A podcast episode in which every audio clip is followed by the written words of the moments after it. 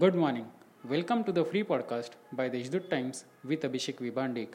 Let us listen to the morning news bulletin. Chief Minister Uddhav Thackeray has directed that a detailed plan for the development of Toranmala tourism should be prepared. The government would extend all possible cooperation to boost employment generation through tourism development. District Guardian Minister Chhagan Bhujbal and Agriculture and ex Serviceman Welfare Minister Dadaji Bhuse said that the government is committed to rehabilitate the families of the martyred soldiers and stand firmly behind the families of the martyrs who sacrificed their lives for the protection of the country.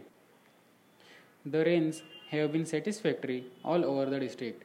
Due to this year, even thought March has come to an end. No water tanker has been placed into service in the district yet. Tankers will still not be needed for the next month and a half. High Court on Friday lifted the stay on the dissolution order of the Board of Directors of Nashik District Central Cooperative Bank. The High Court has also rejected the petition filed by President Kedar Aher against it.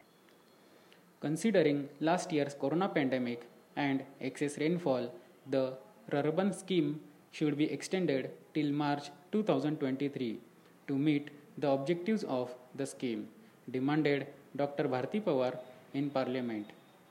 These are some of the main news. For more news, subscribe deshdoot.com. Have a good day.